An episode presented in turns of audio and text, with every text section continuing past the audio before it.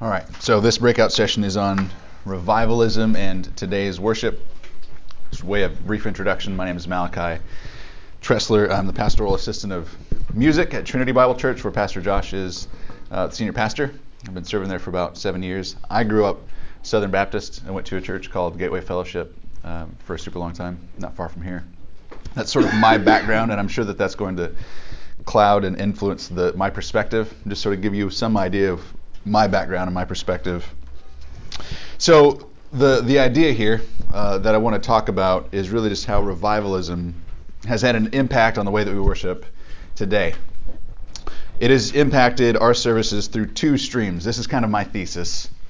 Through two streams, and this is on your handout there. I think that it's pragmatism and emotionalism. I want to say revivalism has shaped our worship services through two streams that of pragmatism and that of emotionalism. So I'm going to sort of walk through that here. There's space on the back of your sheet for you to take notes. I'm hoping that we're going to have enough time at the end of this to actually have a bit of uh, interaction so we can talk about what you think. Uh, you want to push back on anything that I've said, you're welcome to do that. But here's what I want to do I just want to walk through a little bit of American Christian revival history and to sort of think about how that's influenced the way that we worship today. And I want to think specifically about Arizona. Uh, Arizona is an, a mavericky sort of place. Do you agree with that? We're, we're, sort of an independent spirit sort of a place.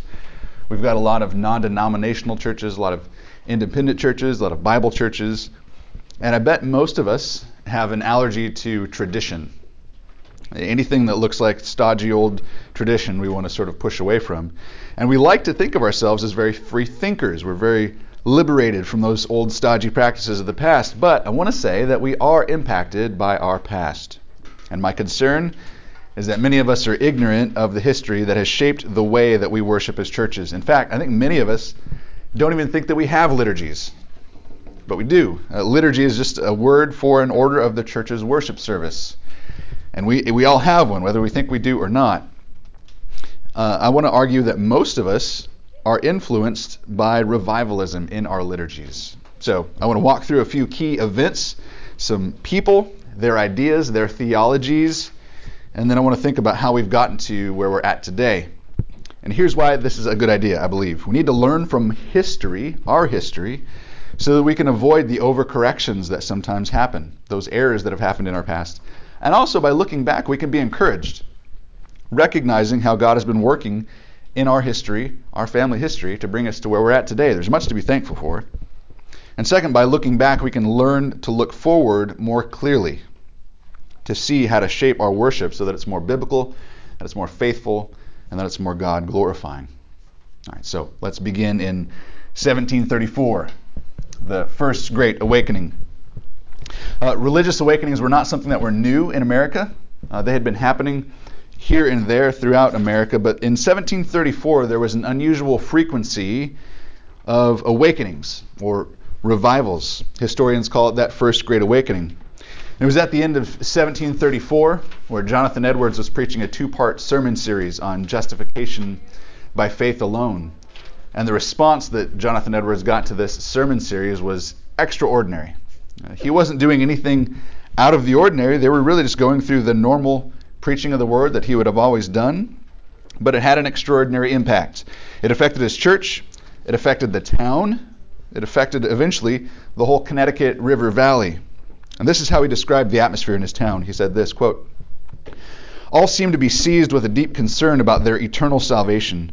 All the talk is upon the things of religion, and the effect was widespread. He says this The rich and poor, the high and low, the wise and unwise, young and old, were affected by it.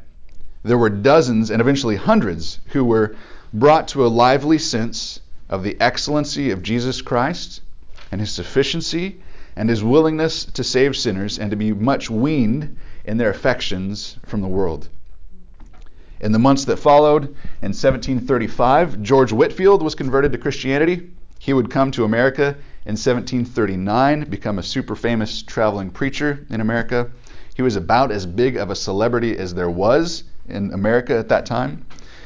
And then in 1744, John Wesley founds the Methodist movement. His brother Charles, Charles Wesley, wrote a lot of hymns.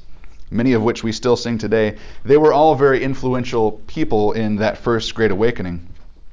So this this Great Awakening that was happening brought a new vitality to Christianity. It, it was, in Edwards' words, an extraordinary work of God that came about suddenly and surprisingly. Edwards did not schedule this revival. He was just doing the ordinary things that they always did. He was preaching the word and they were praying. His church would systematically and regularly pray for revival. They wanted that to happen. And God just did something extraordinary using those ordinary means. This is important to note. Edwards thought of revival as a miracle, an act of God. He defined it as a special season of mercy during which God pours out his Spirit, producing greater sanctification among Christians and in the conversion of the lost. Uh, both Edwards and Whitefield were Calvinists, and so they had a very high view of God's role in salvation. They believed that man had an inability to come to salvation in Christ without the Holy Spirit first drawing them. The Holy Spirit would have to bring about that new life. And that was true for individual people. And then, of course, it was true for churches, and it was true for communities and towns. John Wesley, also involved in that First Great Awakening, not Calvinist, but he was he was more Arminian, but he did say this. He did say that we are dependent on God to bring about that new birth. Everyone has been given grace from God to, to come to faith, and it's up to them to exercise that faith. But Wesley still believed in original sin. He believed in our inability to save ourselves. That'll be important later. Well, the worship service in Jonathan Edwards' church would have been relatively ordinary. They would have sung with instruments, um, with voices. They would have sung a lot of Isaac Watts hymns, which were paraphrases of Scripture, which were actually quite progressive in their day, because a lot of people would argue that you just need to sing the Scripture themselves. But Isaac Watts paraphrased it. There was some uh, disagreement about whether or not that was right, but that's what they would have sung in Jonathan Edwards' church. In fact, uh, Jonathan Edwards was not particularly exciting as a preacher. In the wake of the revival that came at the church that he ministered at, Edwards had to encourage people in his sermons not to fall asleep during the service to set good example for those who were in there visiting. But Whitefield was different. Uh, Whitefield was a traveling preacher. He didn't really attach himself to any particular local church. He traveled all up and down the east coast of America uh, sometimes he would be able to gather as many as 20 or 30,000 people to hear him preach his open air sermons from all sorts of different denominations, different churches. And he was a natural born actor. He was very theatrical. Uh, the story is that he could make people weep just by the way that he pronounced the word Mesopotamia. It's the word. Uh, he would impersonate the biblical characters and the stories that he was telling, uh, even with their individual voices, perhaps. And he was a marketer he would write stories about himself and then send them to the newspapers about how large his gatherings were, so that when he arrived at a city, they would already know who he was, and it was sort of like a puff piece. So he was theatrical. Uh, he worked sort of apart from any local particular church. He advertised his meetings in newspapers, and he wasn't really concerned about how the church worshiped. He just wanted to preach the gospel in big open air gatherings. And I think he sort of anticipates some of the church practices that would become more and more popular in America in the decades to come. Well, over time, uh, maybe 10 to 20 years, historians disagree, the effects of this first Great Awakening start to die out. And during this time, in American colonies, you've got the Revolutionary War and the establishment of the nation of America and the expansion of settlers that are continuing to press out into the Western Front. And these settlers, as they move across America, they're so spread out that they don't really have easy access to churches anymore. And there's a general lack of spiritual vitality for many, many years in America. And then, starting in around 1790, there was this distinct sense of a new revival coming. And it was just like the First Great Awakening in this. The Second Great Awakening started out as a surprise. No one saw it coming. It spread far and wide and it lasted quite a while. It started in the southeast region of America and eventually spread from there. And it was heavily influenced by English and Scottish settlers. Those English and Scottish Presbyterians who had come over, they brought some of their church practices with them to America. And one of the practices was called the communion season or a holy fair. The Christians there in Britain would spend a few days in these long church gatherings. So they'd get Christians to gather together from Thursday to a Sunday, and they'd spend a day fasting. They would spend a day praying. They would spend a day preaching, singing, and then it would it would sort of culminate in communion. So the whole goal of this service for the Christians to gather together was to have communion together on Sunday. And this kind of event was super helpful in America because there was a lot of frontier land. As I mentioned, settlers are all dispersed in areas where they don't have towns that are big enough to support their own churches. Uh, they don't, they're not able to support trained ministers. And so they adopt these communion seasons, these meetings, and they call them in America, they call them camp meetings. So they would schedule these meetings, they would bring in a traveling preacher, and everybody would just sort of gather in from the geographical area that surrounded it, and they would camp out make the best out of their trip, make the most out of it, right? So they would do very similar things. They'd pray, they would preach, they would sing, they would take communion, and then they would go home. And sometimes uh, family members would be converted, uh, people that were guests would be converted, and they were seeing a lot of people coming to repentance and faith. Uh, the biggest of these camp meetings was in 1801, and it was called the Cane Ridge Revival that happened in Kentucky. There were supposedly between 10,000 and 20,000 people there at this long extended camp meeting. And it was here that things started to get super weird. The focus of the meetings shifted from taking communion to inviting people to make decisions for Christ. They introduced some new techniques like a sawdust trail for converts to walk down down the aisle as they would walk forward. They also used uh, what they called a mourner's bench, that would be set up in the front. So when they walked down the aisle, they could sit on this bench, and that's where they would gather to be prayed for for their conversions, for their souls. They would sit people up front to pray for their conversion. And at, at this giant camp meeting, people were starting to get hysterical. Um, they were groaning, they were dancing, jerking, going into trances, and falling. They were dropping as if they were shot dead. Uh, what I, one eyewitness said. They laid motionless for hours. And as you might imagine, they're not singing Isaac Watts hymns at these camp meetings. Uh, they're not singing the songs of Charles Wesley anymore. They sang songs that really were just meant to stir up emotions, and they didn't really say a whole lot. They were just simple, repetitive songs because they needed people to be able to learn the songs quickly. And we're just gathering together for this short little camp meeting. We're going to have super simple songs, very simple melodies, words not that important, emotions sort of leading the way. So, this, I believe, is where we start to see the focus shift in American Christian music from declaring biblical truth to cultivating personal experiences. Over time, the focus of these meetings changed, as I mentioned. The goal switched from taking communion together as Christians to converting the lost. So no longer is it about gathering Christians, it's about evangelizing the lost. Do you see how that's different? It might seem like a minor difference.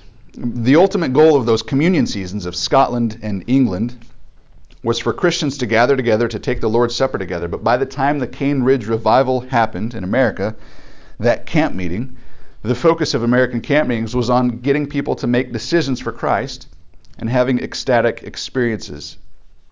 One historian, Gordon Lathrop, notes that if decision making is the central matter, the meeting will not really be around God. It becomes centered on man and his response. Over time, these practices from the camp meetings moved from the frontier areas of America back into the settled parts of the country, back into the churches. So they moved from the southwest regions, those frontier areas, back into the cities where the churches are sort of taking those practices. And this is where we meet Charles Finney. Uh, Charles Finney has been called the most influential liturgical reformer in American history the most influential liturgical reformer in American history, and I don't think that that's an overstatement. In 1821, Finney is converted.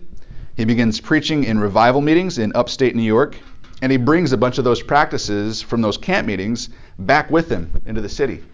But instead of using what he called, what used to be called a mourning bench, he would call it the anxious bench. It was the same idea. You would come up front to be prayed for if you were anxious about being saved he would use the, the sawdust trails, and he called all these, these approaches to worship in the church new measures. That was his, his phrase. These were just new measures that we're going to use in church's worship. Now look back to the First Great Awakening. Remember that Jonathan Edwards saw revival as a miraculous act of God. Here's what Finney said. A revival is, quote, not a miracle or dependent on a miracle in any sense. It is purely philosophical result of the right use of the appropriate means. That's a big difference, right? There's a very contrasting views of what's happening in a revival. So I want us to see how theology is driving Finney's practices here. Uh, Whitefield and Wesley disagreed about Calvinism, as I mentioned, but they both agreed that God needed to work in people to bring about that new birth, their salvation. There was a new birth that God needed to bring about, but Finney disagreed. He was very anti Calvinist. In fact, he went super overboard. If you read his systematic theology that he published, he denied God's sovereignty, but he went further. He denied man's depravity. He denied the imputed righteousness of Christ, and he denied penal substitutionary atonement. In Finney's mind, all that was needed for someone to become a Christian was for them to decide to do it. It doesn't require an act of God, it just requires a change of mind. This is a very stark contrast. Edwards thought revival was prayed down, Finney thought revival was worked up. But Finney was very much a man of his time. Uh, modernity had begun to set in in America. We've got the rise of scientific naturalism. There was a growing belief that the world could be measured and predicted, and even more importantly than that, it could be manipulated and it can be controlled for human interests. So, follow, following that philosophy, Finney and other revivalists, he was not alone in this, they started looking back to see what used to happen in revivals of the past so that they could recreate those circumstances that surrounded it. They wanted to reverse engineer revivals. I believe that this is the turning point when revivals become revivalism. Here's how I like to relate revivals to revivalism it's, it's like Jurassic Park. Uh, in Jurassic Park, the scientists have come up with this new technology. They've got this ability now to reach back into time and extract information from the past and pull it into the present. Yeah, they pull DNA out of those bones of the dinosaurs in order to create new life. This is their approach. They want to recreate life. And in the same way, Charles Finney wants to look back at the circumstances that were surrounding the First Great Awakening at Cane Ridge and just sort of make scientific observations about it, pull whatever we can out of that, and bring it into the present in hopes that it would recreate revival. And for a time, it appeared to work. Uh, his revivals had big numbers for a while. But as we know, Jurassic Park ends up in a massive loss of life. It does not go well when man pretends to be God. I love what Jeff Goldblum's character says in that first Jurassic Park movie. He says, Your scientists were so preoccupied with whether or not they could make dinosaurs, they didn't stop to think whether they should. Well, Finney was a pragmatist. He said, Show me the fruits of your ministry, and if they're better than mine, then I'll change my mind. Uh, that's the battle cry of pragmatism. That's the very definition of pragmatism. If you get more decisions, then your approach to evangelism is right. This is the beginning, I believe, of how we've become so number oriented in our churches. Starting in the 1830s, revivals were measured by how many decisions were made. Uh, in fact, this is, I couldn't believe this when I read this. Some revivalists were actually paid by the convert. Uh, they were working on commission, and I do not think that that's what Jesus had in mind in Matthew 28. It was up to the preacher to create revival.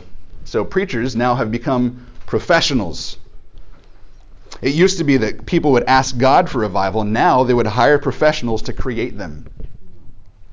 But over time, Finney's new measures would become less and less effective.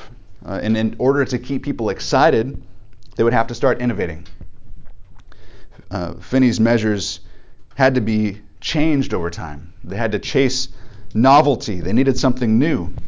So they started bringing in singing evangelists and comedians and other entertainers, all for the goal of keeping people interested. But ultimately, the impact of these new measures of Finney were short lived, and by the 1840s, these scheduled revivals were less effective than the spontaneous revivals that they had been designed to supplement or even replace. Here's what I think might have happened speculation. When you get people interested in spirituality and in these ecstatic experiences like we had at Cane Ridge, but not actually vitally connected with Christ, not discipled in a church, you create unbelievers who actually are just more lost, chasing spiritual highs. And here's what's interesting the innovation did not stop with Finney. There were a lot of other innovative religious movements that came out of the same soil and time of upstate New York where Finney was ministering. In 1830, the Book of Mormon was published there. Jehovah's Witnesses, Seventh day Adventists all came from this same time and place. There were various utopian societies that were founded that practiced weird hippie stuff like group marriage. Seances became popular. There were people trying to interact with the dead through mediums because they were so interested in the spiritual realm, but they were not discipled.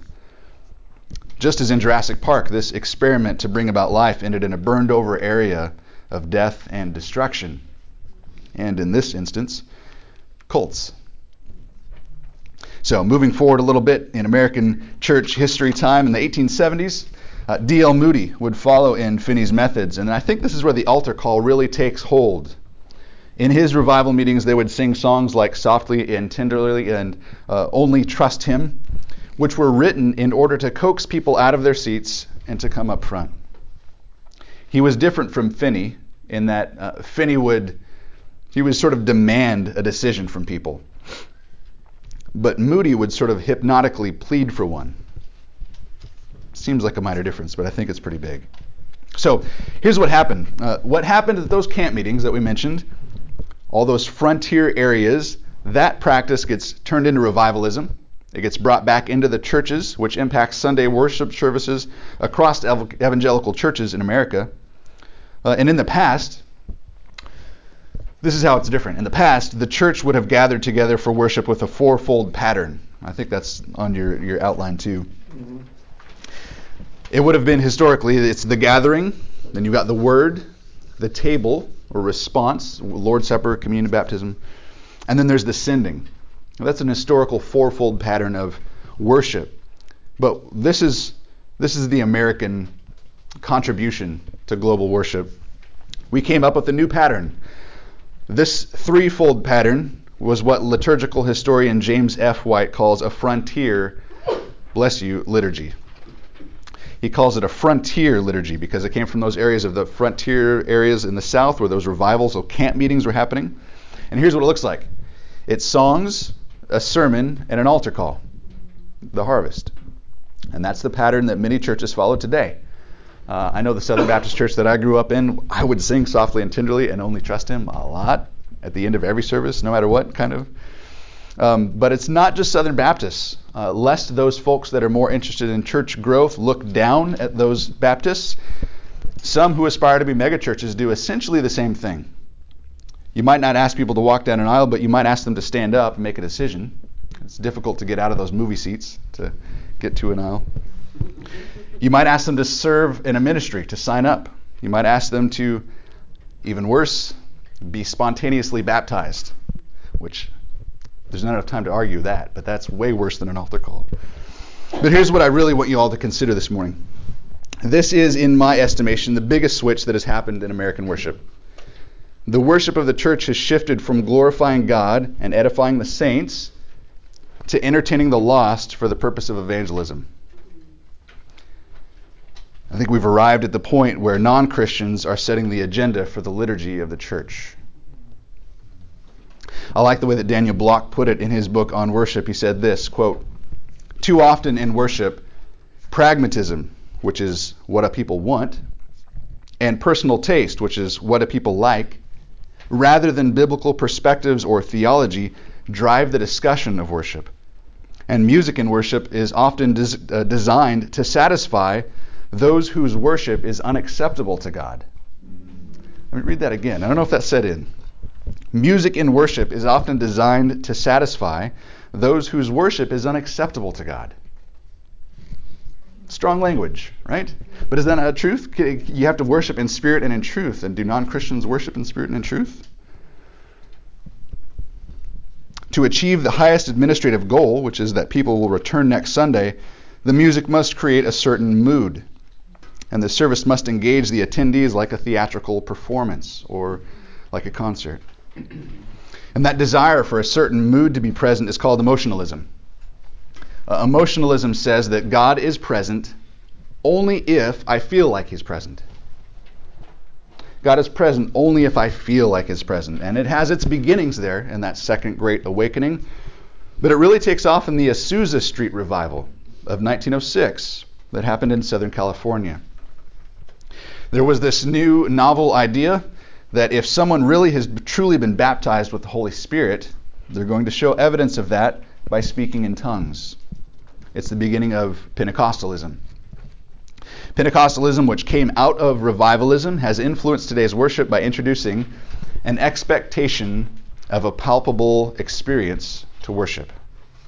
This idea was fleshed out further in the 1940s. There was a Canadian revival that happened, uh, a Pentecostal Canadian revival that was called the Latter Rain Movement that happened there. Very influential. One thing that I really do appreciate about Pentecostals is that they valued the Word of God. Uh, and so they really wanted to be biblical in their approach to worship, which needs to be commended. Uh, and so they would look to the Bible. They would look to passages like Psalm 22, where it says, God is inhabiting the praise of his people. They interpreted that to mean that God is made present through our praise. And they would do word studies about praise and worship in the Bible, and they would sort of bifurcate the two. Those things don't mean the same thing anymore, they're different. And here's how they would define it praise is defined as exuberant expression of love and gratitude and appreciation, and then worship is like an intense personal communication with God. Praise is what brings us into God's presence, and then worship is what you do once you get there. So if follow the logic here, if God is made present in praise, then we ought to be rethinking our services in terms of it being a journey of being ushered into the presence of God. Right? This is this is the Pentecostal thinking, right? So if you've been involved in planning Christian worship services at all, you've probably heard this familiar analogy. It's the analogy of the temple. It was often said that the service should be a progressive journey into the Holy of Holies. You would start out in the outer courts of the temple, you'd move to the inner courts, outer courts is praise, and then as you're getting closer to the presence of God, now you're in the Holy of Holies where God is actually present. And wherever God is present, his power comes with him. And where his power is, there are signs and wonders. And so their conclusion, this is the this is the train of logic, I believe. The conclusion becomes that the goal of a church service is to experience signs and wonders like being slain in the spirit. And there are, of course, uh, still churches that hold very strongly to this very explicit teaching. There was a scheduled revival that happened just a couple of weeks ago. I saw an ad for it on Facebook. They showed pictures of a preacher standing up on a chair, pressing down on someone's forehead, knocking them out. that still exists. Uh, and while most evangelical churches would be sort of skeptical, they would look askance at that sort of thing, we're still influenced by their approach to worship. And here's how. It used to be that God was considered to be uniquely, specially, spiritually present in the sacrament of communion like with the Presbyterians that started those camp meetings back in the 1700s. But now God was considered to be spiritually present in praise, which is facilitated through music and it's proven by emotional experiences. So here's, here's the switch music became the new sacrament. No longer are we focusing on communion for God, now we're focusing on the music. And that's not the Lord's Supper anymore. That's not where we see Him. We see Him through music. And that's why I believe when we say worship in this day and age, we usually just mean music. We don't, we're not talking about a whole worship service of the gathered people of God. We're typically just talking about music. And this is where that influence comes from. This, I believe, also is why music leaders started to be called worship leaders. Because they're not really just leading music anymore. Uh, they're ushering people into the presence of God like an Old Testament priest. They're facilitating a meeting with God by making him present through their music. This is also why we hear people saying that they want to hear music that makes them feel God's presence and gives them chills, because that's how they know that God's actually there, and that was the goal of worship service, right? Now, I think that I'm I think that I'm with Jonathan Edwards on this. Uh, he was open to God doing new things. He believed that Christianity definitely should have an impact on your emotions and on your affections. But he was very careful with overemphasizing their importance or pointing to them as evidence of God's presence. The objective truth that Christ is present among his people in gathered worship does need to be emphasized. And I think that we can thank the Pentecostal movement for that. That we are, in a sense, singing to Jesus and not just about Jesus. But we really need to be careful with equating our own subjective, personal, emotional experiences with God's presence. God is present whether we feel Him or not. That's why I love that line from the old song, Solid Rock, which was written in the wake of the Second Great Awakening. It says this I dare not trust the sweetest frame, which is a frame of mind or an emotional state, but I wholly lean on Jesus' name. So we are not dependent on our emotions or our frame of mind to confirm God's existence or our salvation. Well, the Pentecostal influence continued in Southern California in the late 1960s when the Jesus People movement started. There was a small, I think, genuine revival that happened there then that involved a lot of folks, but in particular surfers and, and hippies and musicians in Southern California. And this is where Calvary Chapel started. And at Calvary Chapel, they started to write this new, simple music that was based on Scripture that was easily sung by the congregation, which is an excellent idea. And I think we need to affirm that. There was a strong movement to update the language of, of worship, just to make it accessible, to make it plain. And they also started a music label called Maranatha Music. Uh, and Maranatha, when they first started, they had two categories of music. They would have music that was meant for the church, written for the church, and then there was a category that was really just sort of per- personal listening, music for Christians to listen to in their free time.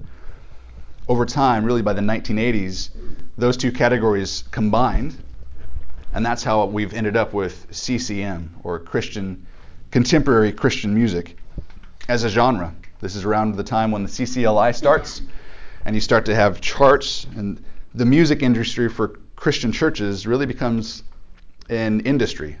It's very much more business oriented. The focus becomes less on the church writing music for the gathered congregation to traveling artists writing music for the radio. Different goals in mind. And those those categories have not been separated since. Well, I, I don't want to paint a picture of worship where it started out really great, like Jonathan Edwards had it all figured out, and really since then it's gotten worse until today and it's awful. That's not the picture I want to paint. There's much to be thankful for today, just as there is a lot to be cautious of, just like there's always been. But my hope is that we can leave here being just a little bit more aware of what the dangers are for us. There are some good things that we can learn from those who've come before us in American churches. For example, shouldn't we be concerned about people being saved like those revivalists? Of course. But we have to remember that we can't coerce someone into being born again. Shouldn't we acknowledge that God is indeed present in the church's worship like the Pentecostals? Absolutely. But we have to remember that God is present whether or not we're able to stir up our emotions enough to invoke his presence. Shouldn't we want to do things with excellence like those church growth folks would say? Don't we want our campuses to look great and beautiful and clean and well kept and our volunteers to be well trained? Yes but we don't rely on our ability to bring results. We rely on the ordinary graces that Christ gave to us His Word, prayer, and gathering of His people in worship. So let me just recap. Revivalism brought us pragmatism, which is to say, whatever looks like it's working is good and true. It valued effectiveness over faithfulness. Here's what we need to do. We need to, reva- we need to return to valuing long-term faithfulness over short-term effectiveness again. Revivalism brought us professionalism, we started relying on pastors to do the work of the ministry. We hired them to cause people to make decisions for Christ. But we need to get back to the place where the Christians don't just rely on pastors to tell people about the gospel because, well, you know, that's their job. Revivalism brought us emotionalism, trying to generate a palpable experience that is interpreted to be an encounter with God. We needed to train people to rely on God's word more than their own fickle hearts. I can't say that loud enough or often enough. That is so important in our day and age. People are following their hearts because they've watched every Disney movie and they've listened to the radio, and that is the gospel of our age. Follow your heart. And when we gather people together in their church and say, "Yeah, follow your heart, just whatever your heart's telling you to do," man, and that is that is not what we're gathered to do. We are to call people to trust the word of God, not their emotions. Ah. All right. Revivalism got us addicted to novelty coming up with new things to do in services in order to keep people's attention. We need to rely once again on the power of God's Word working through His Spirit to bring about life. As I prepared for this, I became increasingly convinced that the biggest impact that revivalism has had on our worship today is that they are now serviced towards non Christians. When you combine that with pragmatism, we can be tempted to get rid of things that non Christians don't like so that they'll come back next week.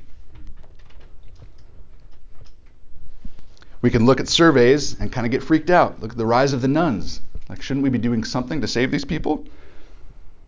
And maybe you read these surveys and you find out, well, non Christians don't like religion.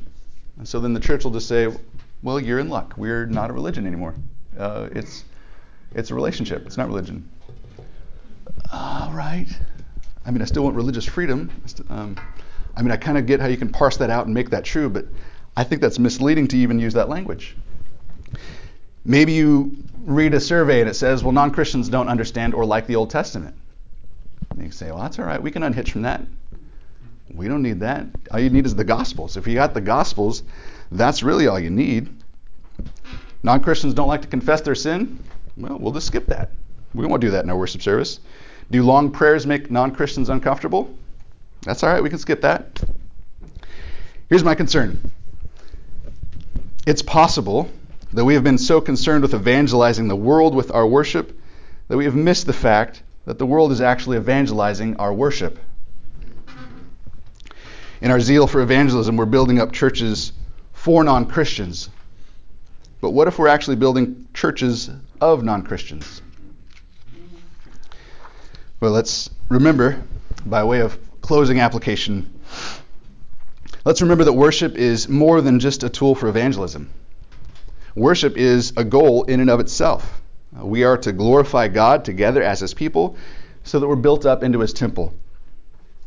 And as a result, when an unbeliever comes in, and we hope and expect that an unbeliever will come in, he will confess that God really is among us and will join us in worship. That's 1 Corinthians 14.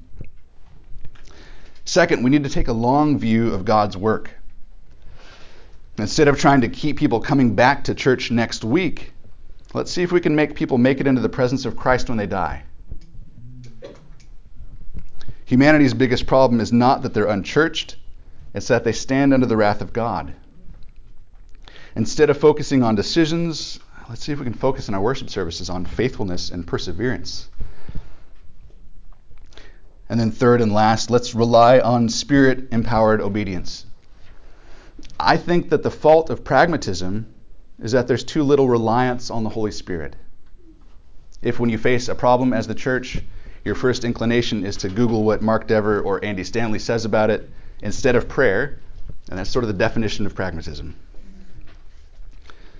But they're not alone in their misguidance on the Holy Spirit. Emotionalism has a fault in that they misunderstand who the Holy Spirit is and what the Holy Spirit does in causing people to repent and pointing to Christ. So, my conclusion is that we need to return to a place where we can rely on the power of what God has given to us in Christ and in His Word and in His church and in the power of the Holy Spirit to do the work to bring about life instead of trying to cater to the consumerism of our day, which is expecting emotional experiences for pragmatic purposes. Let me pray, and then I want to leave some time for us to have a discussion as well. Uh, Father, we we can gather together into a small room like this, uh, separated from time and space, and think that we are so wise. Father, would you keep us from being prideful and looking back in shame and judgment at those folks who have brought us to where we are today? Father, help us to continue to be humble in our approach to worship and in our ministries. Help us to keep from being sufficient in our own selves. Would you help remind us that we need you, that we are helpful, uh, helpless, as we heard Rich say, that we are a, a, a mist that vanishes before dawn? Father, keep us from relying on our own power to make fruit, to manufacturing genetically modified fruit. Father, we can be trusting in the fact that your word, ultimately through your spirit, does bring about life. And even when it doesn't look effective, your word is not going to return void. Uh, Father, I pray for those that are gathered here that whatever churches they're involved in, whatever conversations they might have in the future, that they would be able to speak lovingly and truthfully into conversations uh, with those who might be impacted in churches that have been guiding people into following their emotions or trusting in their own heart instead of in you and your cross. Father, we pray that those would, conversations would go well, uh, just trusting that ultimately it's you that brings about life, and we are responsible as heralds of your gospel, those who are preachers and those who are members. Father, thank you for this opportunity in this conference to gather together to think about revival. And we do pray that you would bring this about. First, in us individually, in the churches represented here, and in the geographical areas that surround the churches. Father, we love you and we thank you for your gospel. We pray it all in Jesus' name. Amen. Amen.